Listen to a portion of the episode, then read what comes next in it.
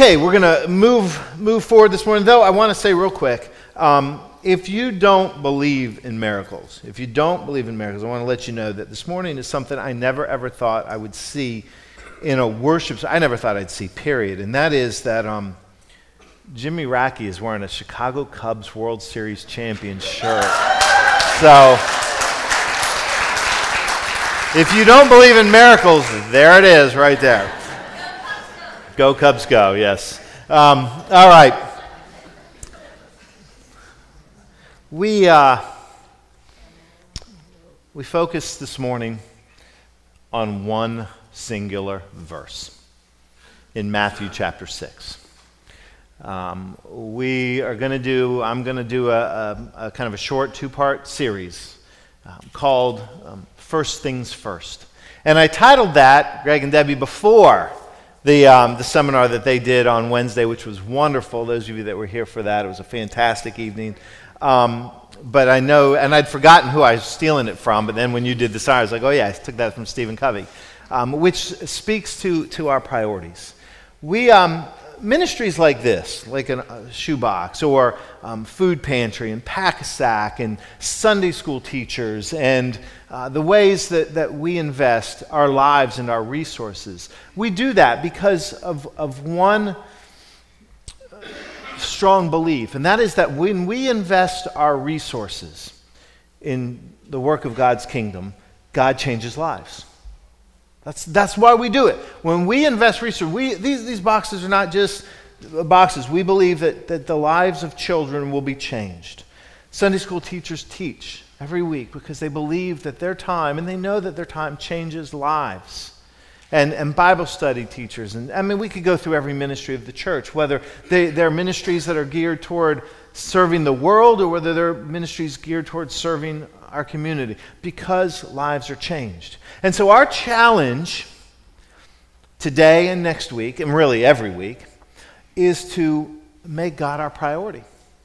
To put the things of God first in our lives and the opportunities that God calls us to serve Him, to make Him our priority, and to allow Him in our lives and into the lives of others um, to change hearts, to change spirits, to, to, to work His, His power in and through us. And so, with that in mind, we, we turn to our one verse in Matthew 6 33. Now, if you were here two weeks ago, you heard this verse. It's embedded in this section of scripture that I read from that talked about worry. The last two weeks, we've talked about worry, and we've talked about putting our hope in Christ and not in the powers of this world. Um, I wasn't building, I, you know, I wasn't planning it to kind of, kind of address what a lot of us are struggling with at this particular time, you know, or, or the frustrations that we're feeling, but, but it's kind of laid the foundation for us. And, and that one verse that we look at today is this. Here's God's word for this morning. Matthew 6, verse 33, Jesus says, But seek first his kingdom and his righteousness, and all these things will be given to you as well. Seek first his kingdom and his righteousness, and all these things will be given to you as well. Brothers and sisters, we pray God blessing on that reading, on the reading of his word, and invite you to join me for a word of prayer. Lord, we, uh, we pray that you'd speak to our hearts in these moments, and we'd be open to your word and to your challenge and to the opportunity we have to grow in faith. We pray in Christ Jesus. Amen and amen.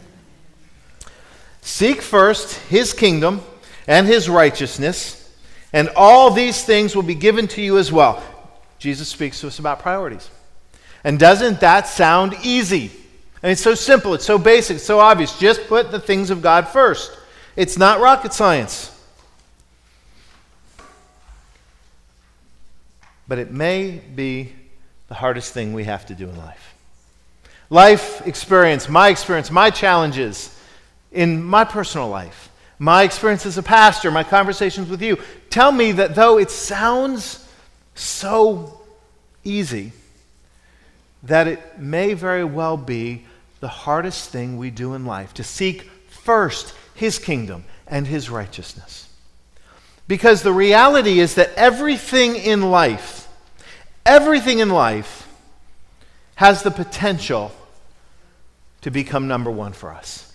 Any and everything has the potential to become for us our priority. Everything competes with our spirits, in our spirits, with our prioritization of, of God and our faith. Seek first his kingdom and his righteousness, and all these things will be added to you. It is so easy, but it is so hard to do.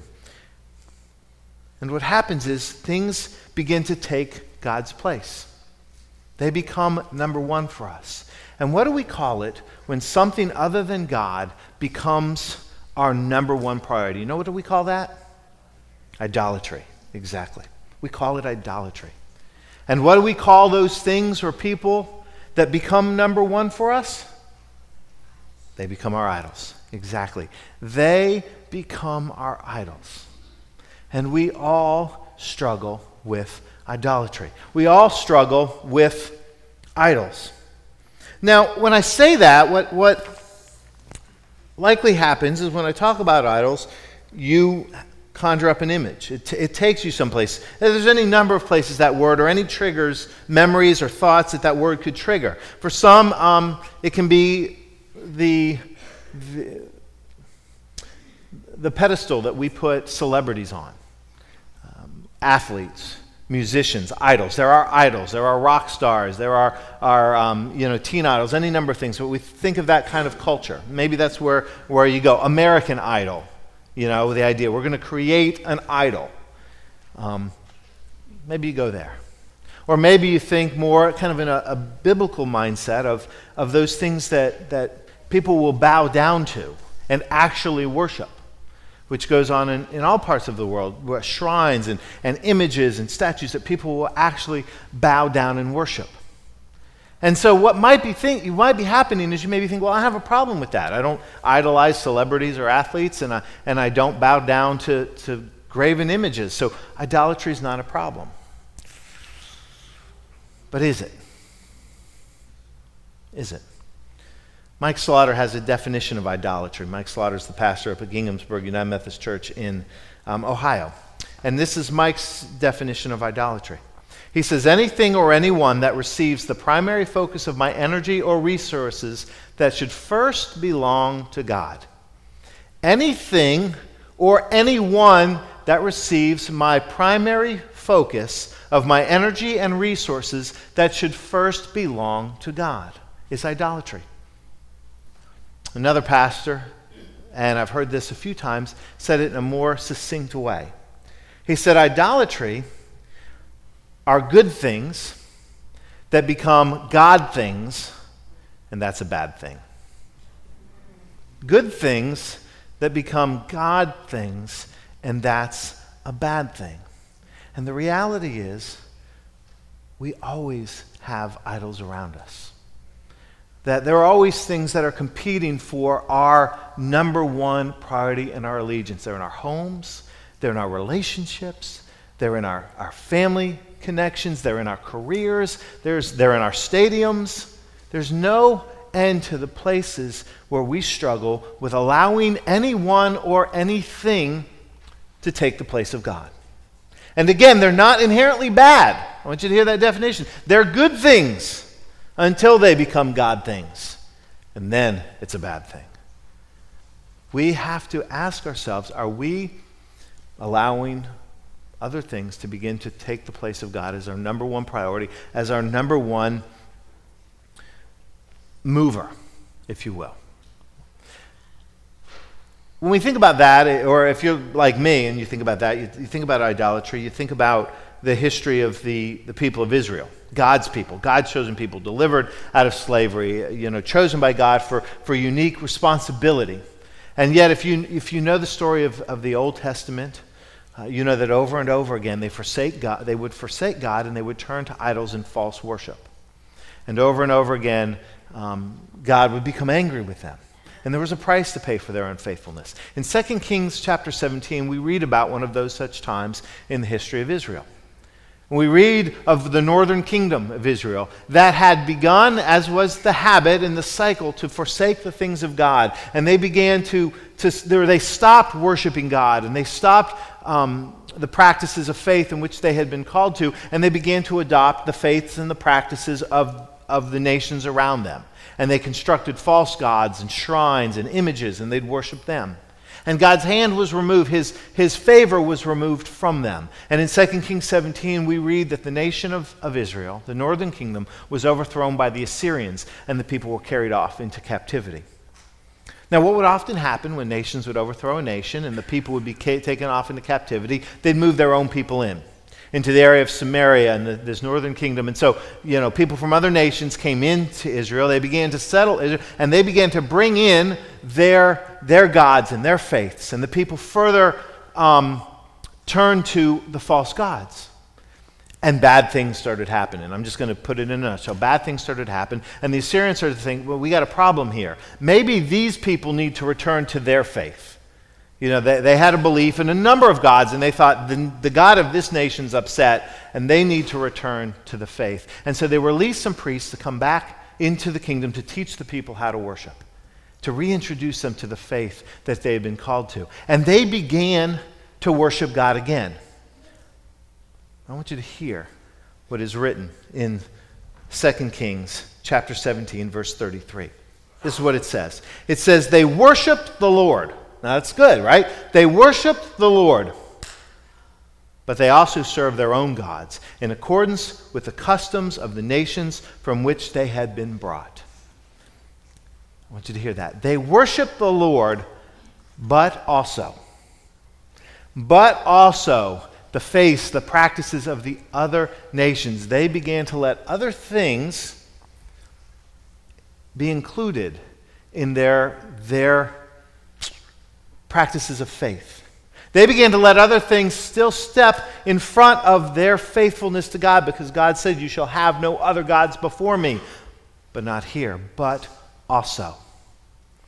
And, and the challenge for us, I mean, we, we looked at, that, but the challenge for us is what is that for us? What are the, the, the, the but alsos of our lives that we allow to begin to crowd in and to get in the way of our prioritizing our relationship with God and our faithfulness to God?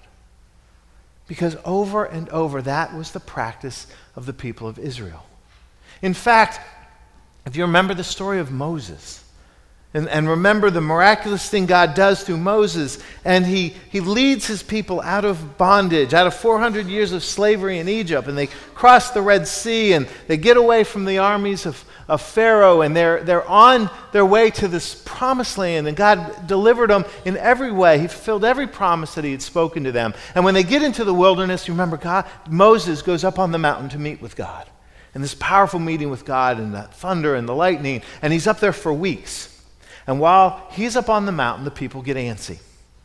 And they turn to Aaron, this is in Exodus 32, 33. They turn to Aaron and they say, I'm going to paraphrase, maybe we had the wrong God all along. Make us a God. And they melt down their gold, and Aaron makes an image of a golden calf. And the people bow down and worship. Hear what they say in Exodus 32, verse 2 These are your gods who brought you out of Egypt. These are your gods who brought you out of Egypt. What happened is they began to worship the creation, not the creator. They began to worship the gifts, not the giver. And they turned away from the God who had just delivered them out of slavery, who had just done all these miraculous things, who had just proven his love for them. And they turned to false gods. And we read that, and I read that, and I go, You've got to be kidding me. I read that and I think these have to be the dumbest people alive.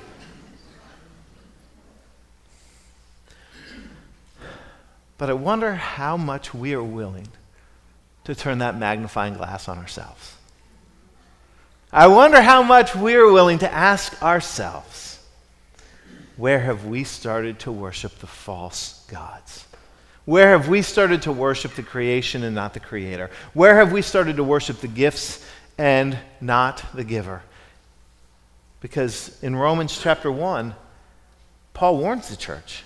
He tells that story. He, ta- he refers to that story and he says they traded, they traded the immortal God and worshiped the images of mortal humans and birds of the air.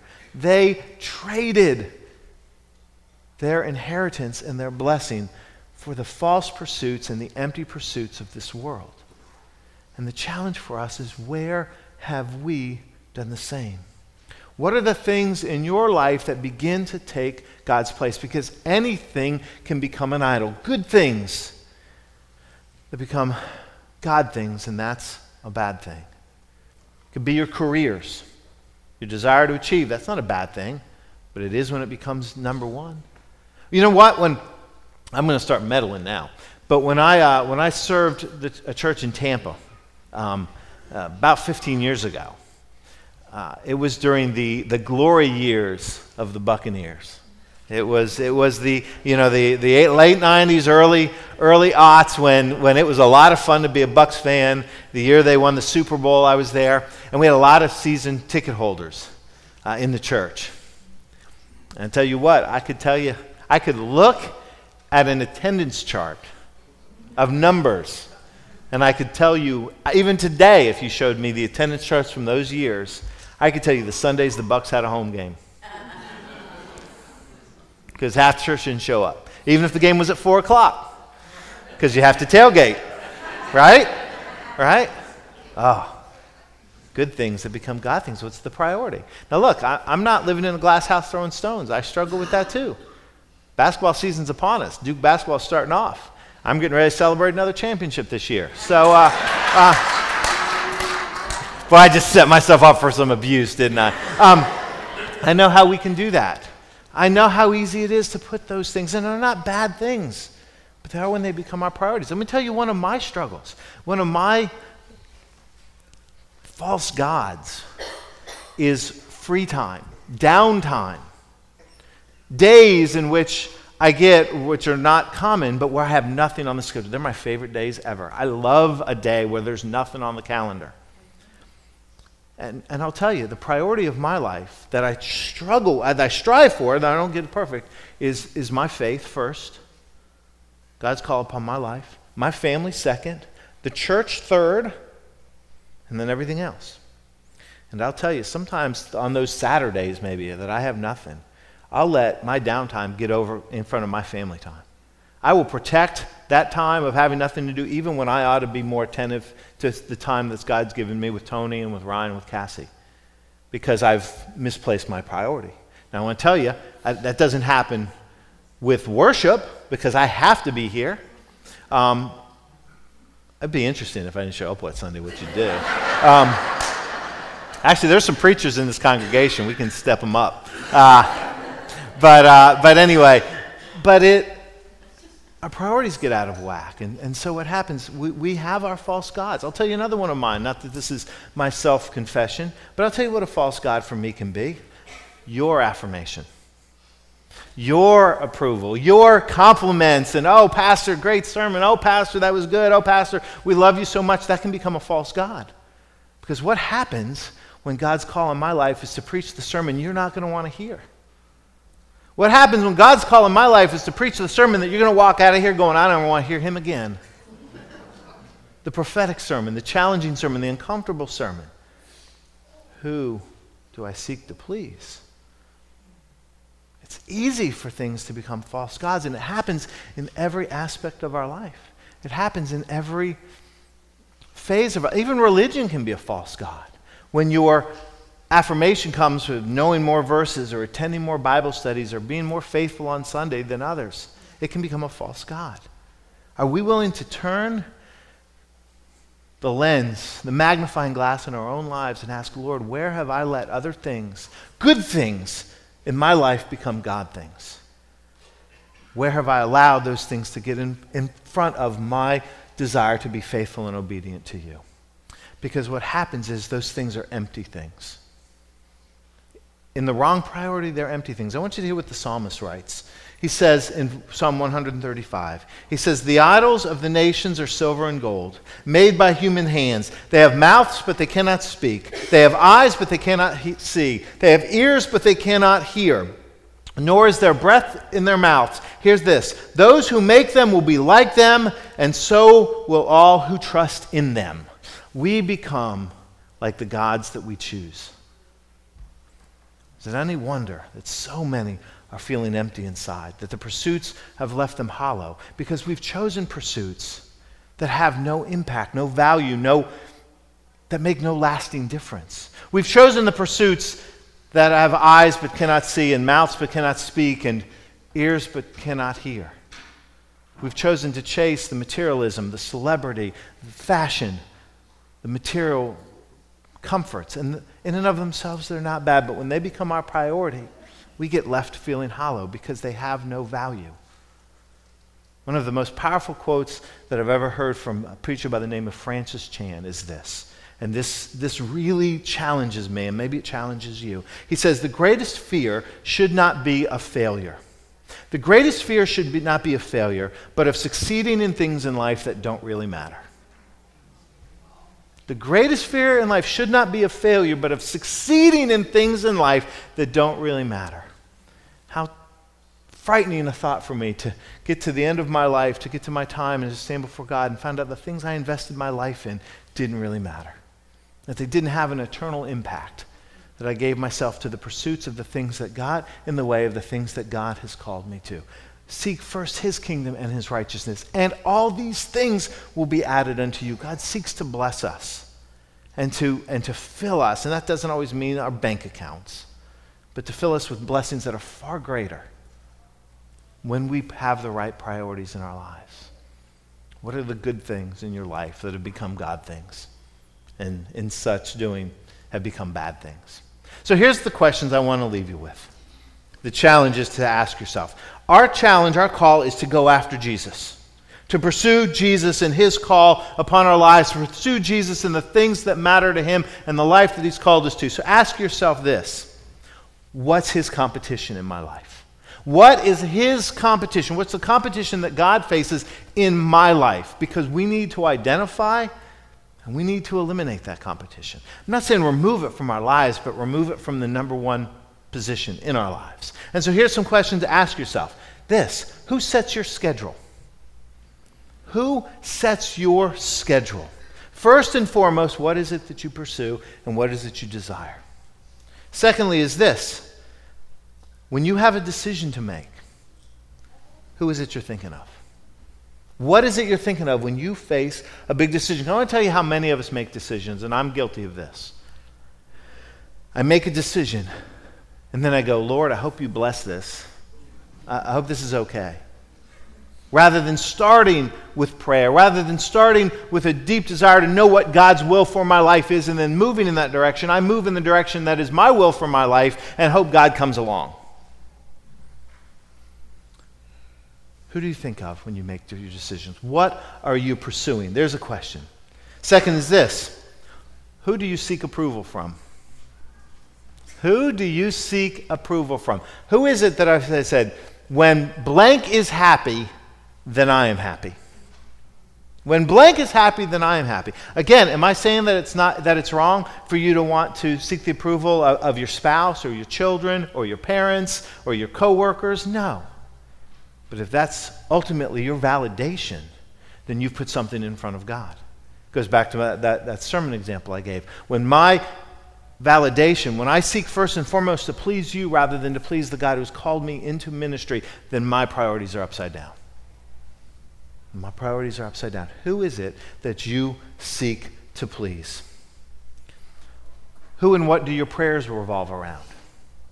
If your prayers are all about you, then guess where your idol is? It's you. It's selfishness. It's self serving. Who and what do your prayers revolve around? And then lastly is this, and this is where we're setting up for next week, so get ready. Where does your money go? Where does your money go? We all have a theological statement. It's our, called our checkbooks or our credit card bills or whatever way you spend money. Where's your money go? Are you storing it up in the treasures of this earth? Jesus talks about that in Matthew 6, where moth and rust destroy or you store your treasures in heaven, in the things of God? Where does your money go? We're going to, again, we're going to talk about that next week. But before we get to that question, we've got to examine our priorities. We've got to examine who's number one. And this is the challenge for me and for you. Make God your priority. Ask God to show you the good things in your life that you've turned into God things and get it straight and seek His kingdom, His righteousness. Pursue Jesus. Amen? Amen. Let's pray. Lord, challenge us where we need to be challenged, shape us where we need to be shaped, forgive us where we need your forgiveness, and help us to pursue the things of Christ. We pray in His holy name. Amen and amen.